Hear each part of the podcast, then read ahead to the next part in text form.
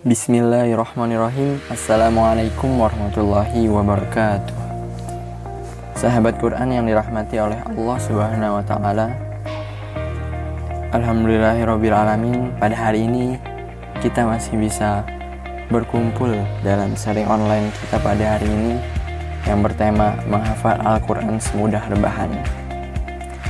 Tak lupa salawat serta salam kita junjungkan kepada Nabi kita Nabi Muhammad Sallallahu Alaihi Wasallam yang mana atas berkat usahanya yang telah merubah dunia ini dari zaman kegelapan menuju zaman yang terang menerang pada saat ini. Dan insya Allah kita selaku umatnya yang akan mendapatkan syafaatnya di hari akhir nanti. Oke teman-teman hari ini kita akan membahas bagaimana cara menghafal Al-Quran semudah rebahan dengan 15 jurus menghafal Al-Quran mudah dan 5 titik kunci. Baiklah sahabat Quran sekalian, sebelum kita masuk ke materi inti, dipersilahkan kepada sahabat semua untuk menyiapkan alat tulis. Bila ada yang penting silahkan dicatat, insya Allah semuanya penting kok. Oke, sahabat semua tahu kan, Al-Quran ini adalah kitab suci umat Islam yang diturunkan keempat setelah kitab sebelumnya. Dan Al-Quran ini tetap terjaga keasliannya. Karena Al-Quran tertanam dalam hati para penghafal Al-Quran dari zaman Nabi sampai masa kini. Telah diriwayatkan dari Abdullah bin Amr dari Nabi Shallallahu Alaihi Wasallam yang bersabda, dikatakan kepada sohib Al-Quran, bacalah dan naiklah. Bacalah dengan tartil sebagaimana engkau membaca secara tartil di dunia karena sesungguhnya kedudukanmu sesuai dengan akhir ayat yang kau baca. Hadis riwayat At-Tirmizi dan Abu Daud disohikan dalam Asil Silah As-Sohih. Maksud perkataan sahib Al-Quran adalah orang yang hafal di luar kepala. Sesuai dengan sabda Nabi Shallallahu Alaihi Wasallam, yang menjadi imam di suatu kaum adalah yang lebih banyak bacaan bacaannya terhadap kitabullah. Maksudnya yang paling banyak hafalannya. Demikian pula ketika akan menguburkan mujahid perang Uhud. Nabi bertanya, manakah di antara keduanya lebih banyak hafal Al-Quran? Ketika ditunjuk pada salah satunya, maka beliau mendahulukan pemakamannya di liang lahat. Di sini terbukti orang yang menghafal Al-Quran adalah para penjaga agama. Mereka menjaga Al-Quran yang menjadi dasar agama. Dan demikianlah adanya. Al-Quran selalu diwariskan melalui hafalan. Oke teman-teman semua, itu sedikit awalan kita masuk ke jurus yang pertama. Ih langsung masuk. Kecepatan gak sih? Enggak insya Allah. Jurus yang pertama ini persiapan. Untuk persiapan pertama adalah luruskan niat. Niat adalah awal dari semua amal. Dan sesungguhnya amal itu tergantung niatnya. Jika niatnya ikhlas insya Allah peluang amal soleh diterima Allah terbuka lebar. Lebar banget namun jika niatnya tidak ikhlas dan keliru bukan karena Allah, maka sia-sia amalnya. Makanya sahabat semua, renungi tujuan sahabat semua menghafal Al-Quran. Apa sih tujuannya? Dan juga ingat-ingat nih, setelah nanti udah hafal 30 juz, bukan hafalan aja yang dimiliki, tetapi juga perlu pemahaman. Dan itu mesti baca tafsir dan terjemahan Al-Quran untuk memudahkan pemahaman agar bisa diamalkan sesuai syariat. Betapa banyak orang yang membaca dan menghafal Al-Quran namun beroleh pahala yang kecil karena niatnya. Bahkan dalam hadis riwayat Imam Muslim jelaskan oleh Nabi bahwa kelak pada hari kiamat ada pembaca Al-Quran yang dihempaskan ke dalam api neraka karena niatnya yang keliru.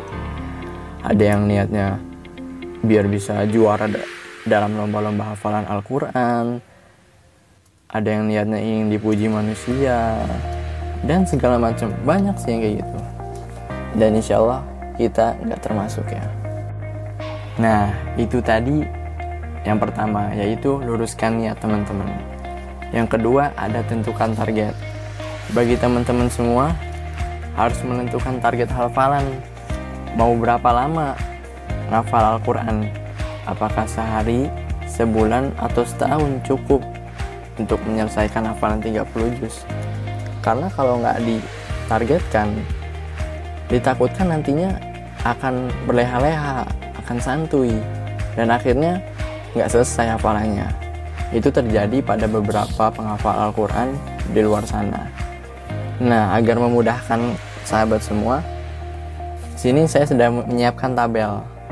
Nah di sini ada tabelnya. Bagi sahabat yang ingin menghafalkan sehari satu ayat maka kemungkinan selesai 17 tahun dan itu pun lebih banyak ruginya sih sebenarnya. Karena ada beberapa ayat yang panjang. Kadang kalau kita tiba pendek bacaan setiap hari pendek satu ayat tiba-tiba ngafal Al-Baqarah ayat 282 kan kaget. Ini kok panjang banget sampai salaman? Nah makanya agar terbiasa saran saya itu minimal itu kalau nggak sehalaman satu lembar per hari.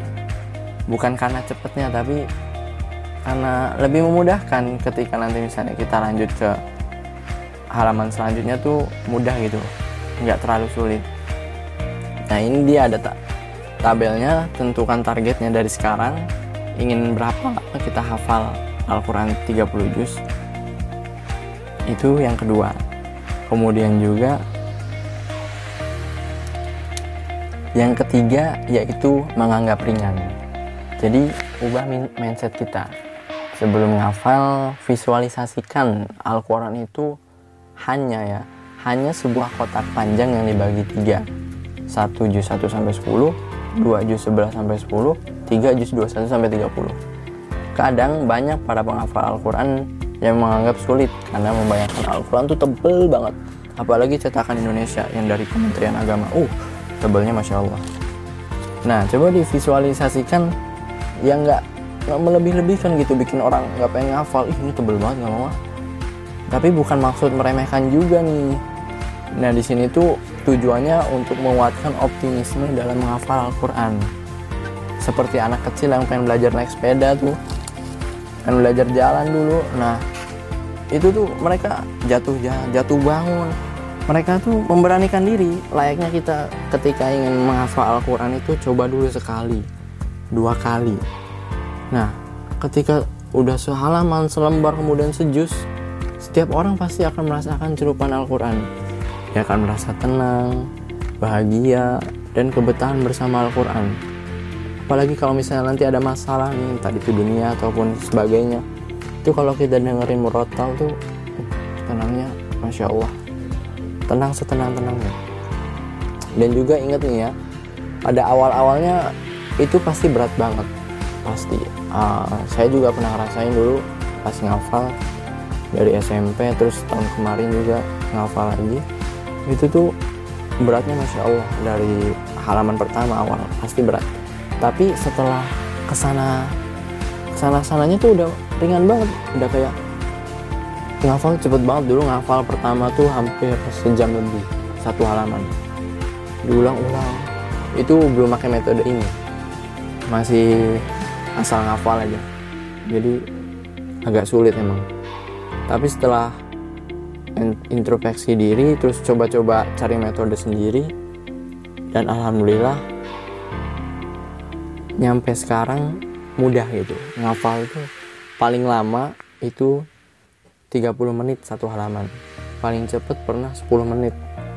Karena ayat-ayatnya itu mirip-mirip. Banyak kosakata yang sama dan memudahkan jadi jangan membayangkan banyaknya ayat, surat, atau juz dalam Al-Quran. Coba ingat bangunan besar gedung-gedung di Jakarta atau di mana pun yang megah, mewah dibangun dari apa? dari batu bata yang kecil. Tiap hari kita megang bisa. Uh gak kerasa itu. Tapi bisa jadi setinggi itu kenapa? Sedikit demi sedikit. Yang kita lihat dulu pertama bukannya manusia adalah makhluk sempurna diberikan telinga kita dikasih telinga dikasih mata dikasih lisan maksimalin fungsinya dalam menghafal kitabullah sedih bukan sedikit hafalan yang harus kita khawatirkan melainkan sejauh mana usaha kita untuk menambah hafalan dan menjaganya Bukannya Allah telah berfirman dalam surat Al-Qamar ayat 17. Walaqad yassarnal Qur'ana lidzikri fahal mim mudzakir. Dan sesungguhnya telah kami mudahkan Al-Qur'an untuk pelajaran. Maka adakah orang yang mengambil pelajaran? kita lanjut ke poin yang keempat, yakni memilih waktu terbaik. Setelah sebelumnya kita selesai menetapkan target, nah sekarang nih kita buat jadwal hafalan harian, mau kapan dan di mana. Misal, selepas sholat subuh ditetapkan untuk menghafal hafalan baru. Kemudian setelah zuhur untuk mengulang hafalan yang tadi pagi. Nah, setelah asar buat memantapkan hafalan yang tadi pagi plus murojaah yang hafalan sebelumnya.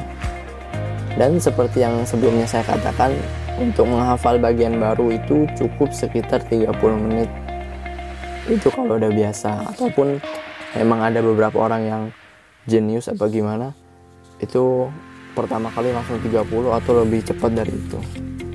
Nah untuk waktu-waktu yang baik untuk menghafal tuh ada 6 yang pertama di tengah malam sunyi kan tuh itu tenang banget. Tidur sampai. Yang kedua ada setelah sholat subuh. Nah nanti kalau misalnya tidur nanti ada caranya. Nah yang ketiga di pagi hari biasa dari jam 7 sampai jam sampai jam 10 kemudian yang kelima antara sholat maghrib dan isya. Nah ini sambil nungguin isya kan di masjid atau gimana? Nah yang keenam setelah sholat isya. E, tambahan saya juga pernah ngafal sebelum subuh. Nah itu fresh banget kalau misalnya nggak bisa bangun tengah malam berarti sebelum subuh. Setelah sholat tahajud berarti ya itu waktu-waktu yang baik untuk menghafal. Dan insya Allah fresh. Maksud maksud saya freshnya itu karena setelah sholat jadi setelah tadi apa namanya setelah setelah menghadap Allah jadi hati itu tenang. Nah itu yang keempat. Kemudian yang kelima yakni memilih tempat yang nyaman. Suasana hati atau mood ngaruh banget sama semangat dalam menghafal Al-Quran dan merojaah atau mengulang hafalan. E, pernah saya pas ngafal itu dulu ada waktu-waktu nggak mood gitu, jadi ngafal tuh lama hingga sejam lebih nggak hafal-hafal itu karena lagi ada banyak masalah dan juga tempat yang nggak asli. Jadi tempat-tempat yang sangat baik itu adalah di masjid pertama, yang kedua ada di persawahan yang hijau, rindang gitu kan. Jadi sejauh mata memandang hijau semua. Tapi kalau panen kuning sih. Hmm. Kemudian tempat yang nyaman yang lainnya yang syahdu juga untuk menghafal. Misalnya di kamar atau di ruangan ber AC itu kan nyaman tuh. Nah, e, untuk ruangan atau masjid, cari tempat-tempat yang terang atau putih. Jadi kalau tempatnya gelap tuh ngaruh banget ke mata, itu matanya bisa sakit karena kita kelamaan lihat Quran dan itu bisa bahaya banget buat ke depannya. Nah itu yang kelima yaitu memilih tempat yang nyaman. Selanjutnya masih tempat itu ada tempat yang mendukung tempat yang baik menjadi syarat utama dalam proses menghafal Al-Quran. Contohnya, sirkulasi udaranya baik. Kan kalau misalnya kita ngafal di pinggir jalan kan nggak enak. Polusi semua yang ada. Walaupun sekarang nggak ada sih. Lagi corona. Hmm.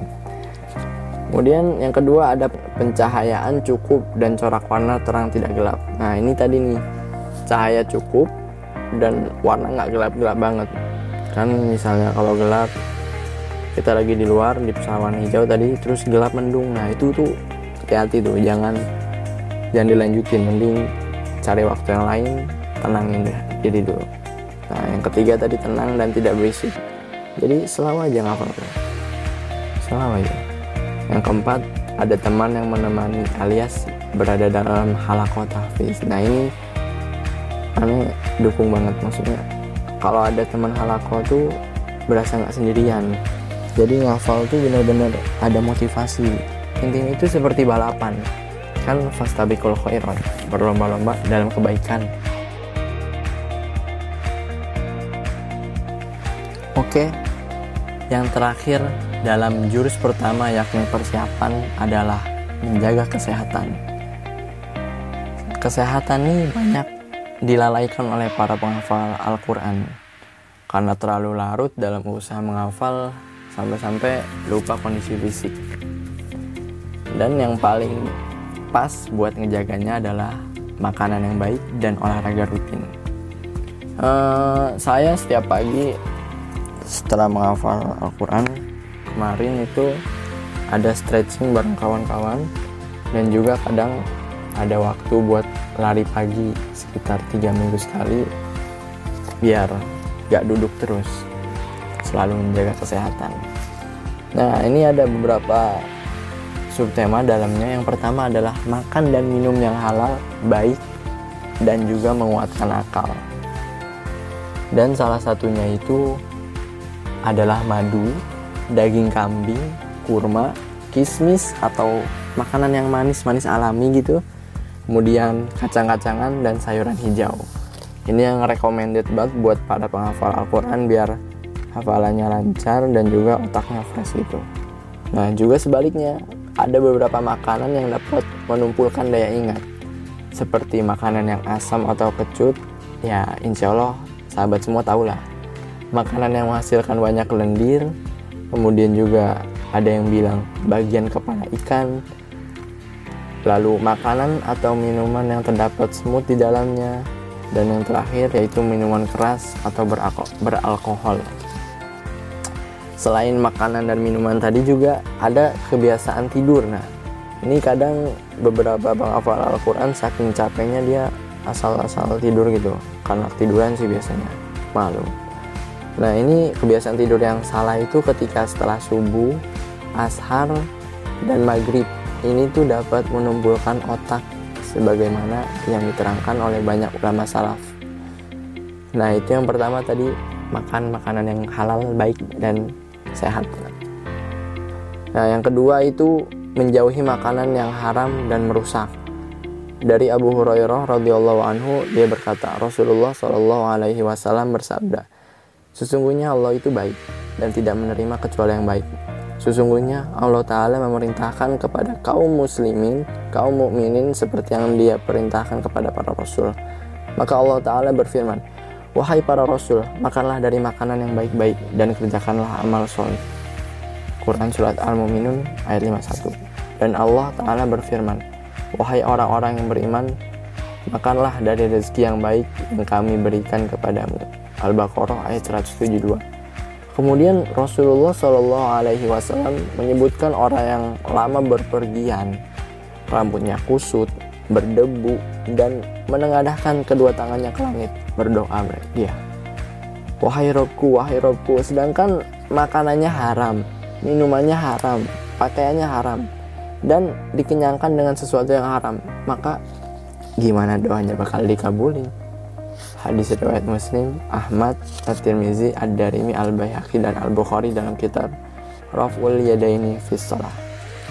Itu tadi makanan yang haram dan merusak. Doanya nggak dikabulin. Yang ketiga, posisi tubuh yang baik. Nah, di antara manfaatnya adalah agar posisi tubuh tidak kaku dengan satu model saja.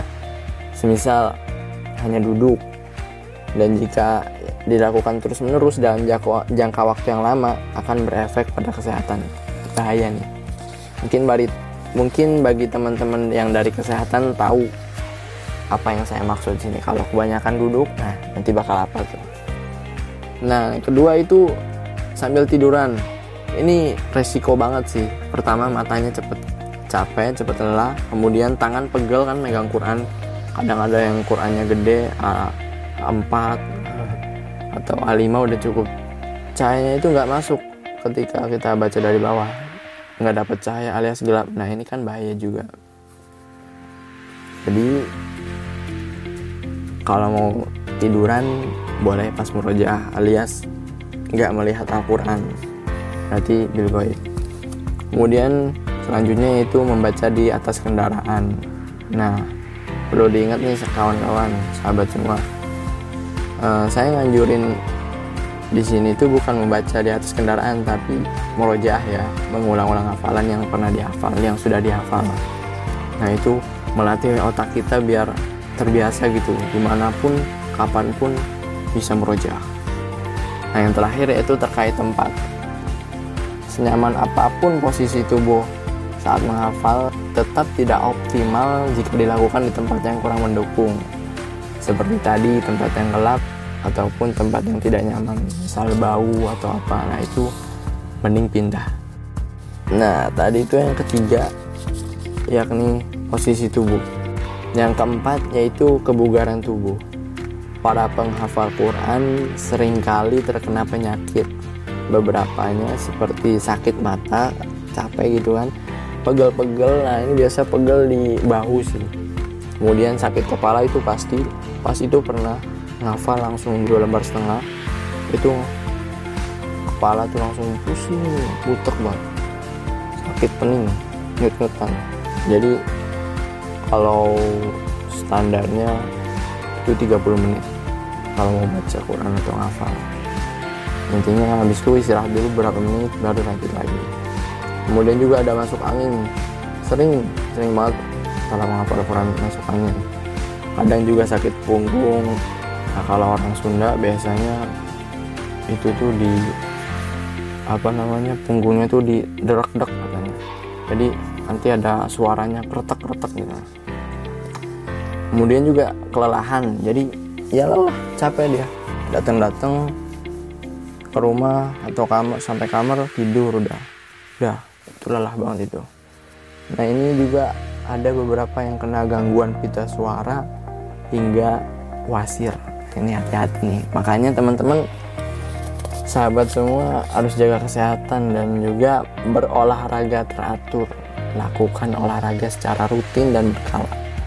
Ketika nanti pas ngapal mata terasa lelah atau capek udah berhenti stop bacanya. Kalau udah gitu tuh mending tidur istirahat. Ketika mata udah siap kembali baru ngapal lagi. Atau kalau nggak mau tidur atau nggak ngantuk bisa ngobrol dengan teman atau kalau yang ada di luar bisa ngerjain tugas atau cari sedikit hiburan yang nggak terlalu banyak makan waktu. Kemudian mencegah dan mengatasi kantuk. Nah ini sering banget kita kita para penghafal Quran tuh ngantuk ketika ngafal. Tergantung keadaan kalau lagi capek atau lelah kayak tadi itu pasti mudah banget kena kena ngantuk. Apalagi kalau lagi nggak mood tuh uh, ngantuk tuh obat mujarab.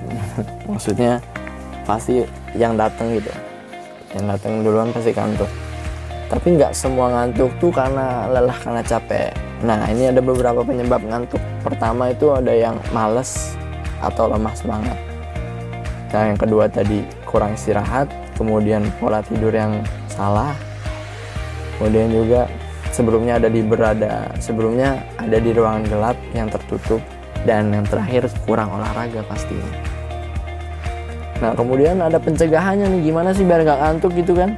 Nah yang pertama nih punya azam yang kuat. Biasa kalau saya dulu sebelum pernah pas lagi ngantuk banget itu Pokoknya satu halaman lah dulu. Satu halaman kalau udah selesai langsung tidur. Alhamdulillah pas itu dipaksain satu halaman Pas tidur tuh uh, tenang banget. Hmm, Yang penting tadi udah selesai. Udah ngafal nanti bisa diulang lagi Kemudian yang kedua ada istirahat yang cukup Nah, yang ketiga nih tidak begadang. Jadi bagi kawan-kawan yang masih suka begadang, cobalah dikurangin. Selama beberapa selama menghafal aja. Nah, yang keempat makan secukupnya. Jadi nggak banyak banget makannya. Kalau kebanyakan makan nanti pasti ngantuk, pasti. Nah, yang ke selanjutnya nih ada beberapa orang yang pakai rumus ini, pakai kunci ini, yaitu ngopi. Ngopi dulu. Nah ini emang kopi ini udah dianjurin juga dari zaman sahabat. Itu untuk menghilangkan rasa kantuk. Nah selanjutnya itu ada olahraga rutin. Jadi teman-teman nih harus olahraga rutin biar nggak nggak sering-sering ngantuk kemudian yang selanjutnya yaitu ngafal di udara terbuka. Misalnya kayak tadi di persawahan hijau. Jadi kali-kali gitu ngafalnya di luar gitu. Outdoor. Jadi tenang. Tapi yang adem ya jangan yang panas. Kalau panas sama aja. Nah, yang terakhir yaitu menghafal bersama atau halakoh tadi. Kalau menghafal bersama setidaknya ya untuk awal awal-awal tuh nggak ngantuk gitu. Kecuali kalau temannya ngantuk semua, itu ikut tidur semua. nah, ini penanggulangan juga ada nih. Gimana sih kalau misalnya udah ngantuk banget? Nah, itu bisa kawan-kawan semua melakukan gerakan pelemasan atau stretching wah itu olahraga tuh jadi badan tuh enak tuh kemudian juga wudhu nah bagi kawan-kawan yang masih mau tetap ngafal tapi rasa ngantuk udah nyerbu gitu kan. Bisa dengan wudhu pokoknya target saya hari ini dua lembar. Uh akhirnya wudhu nah yang selanjutnya itu ganti posisi. Jadi misalnya kita ngantuk pas duduk ya. Duduk ngantuk uh. Nah itu bisa kita coba. Mungkin kita duduknya ngafalnya sambil nyender gitu kan ke tembok. Nah coba kita majuan. Nggak nyender ke tembok itu pertama. Yang kedua masih ngantuk juga berdiri. Insya Allah kalau berdiri tuh eh, nggak uh, bakal ngantuk. Jarang sih. Ada paling teman saya juga ngantuk sampai suruh jalan akhirnya ngafal nah yang ketiga ngafalnya sambil jalan. Tapi kalau misalnya masih ngantuk juga pas jalan nih nah itu berarti beneran ngantuk. Butuh tidur. Yang disebabkan oleh kelelahan atau kurang tidur jadi tidur aja obatnya tidur. Atau bisa juga yang terakhir relax sambil minum kopi atau makan kacang-kacangan. Jadi ngopi dulu ngopi dulu sebelum nafal. Uh, saya pernah punya pengalaman kemarin tahun kemarin itu ngafal sambil ngantuk gitu ya. Ngafalnya itu jam setelah isya jam 9 niatnya minimal salaman lah tapi akhirnya karena udah mah hujan deras gitu kan ya jadi angin-angin dari luar tuh masuk kena tuh ke badan. Oh udah ngantuknya tuh plus plus dan akhirnya karena udah hampir di pertengahan halaman saya sadar astagfirullahaladzim aneh ngantuk. Akhirnya saya pulang tidur. Itu udah kunci banget. Biasa kalau udah ngantuk tidur. Mending tidur daripada dipaksain. Karena kalau dipaksa itu uh, nanti pas uh, kita coba baca ulang itu nggak ngafalnya lagi tuh ada ada rada sulit. Kayak ngafal awal. Jadi ngafal pas ngantuk tuh kayak waktu yang terbuang sia-sia gitu. Sayang banget kan waktu waktunya. Bisa sampai sejam lebih gitu kalau sambil ngantuk ngafalnya. Nah ini yang kelima yaitu tidur yang menyehatkan tidur yang sehat itu tidur siang. Jadi ada yang namanya koilullah juga kan bagi beberapa orang yang mungkin pakai koilullah tidurnya jadi dia sebelum zuhur tidur beberapa jam. Dan juga seperti yang sebelumnya saya bilang jangan tidur di waktu-waktu setelah sholat subuh apalagi asar. Nah itu. Itu adalah jurus yang pertama yaitu persiapan. Panjangnya iya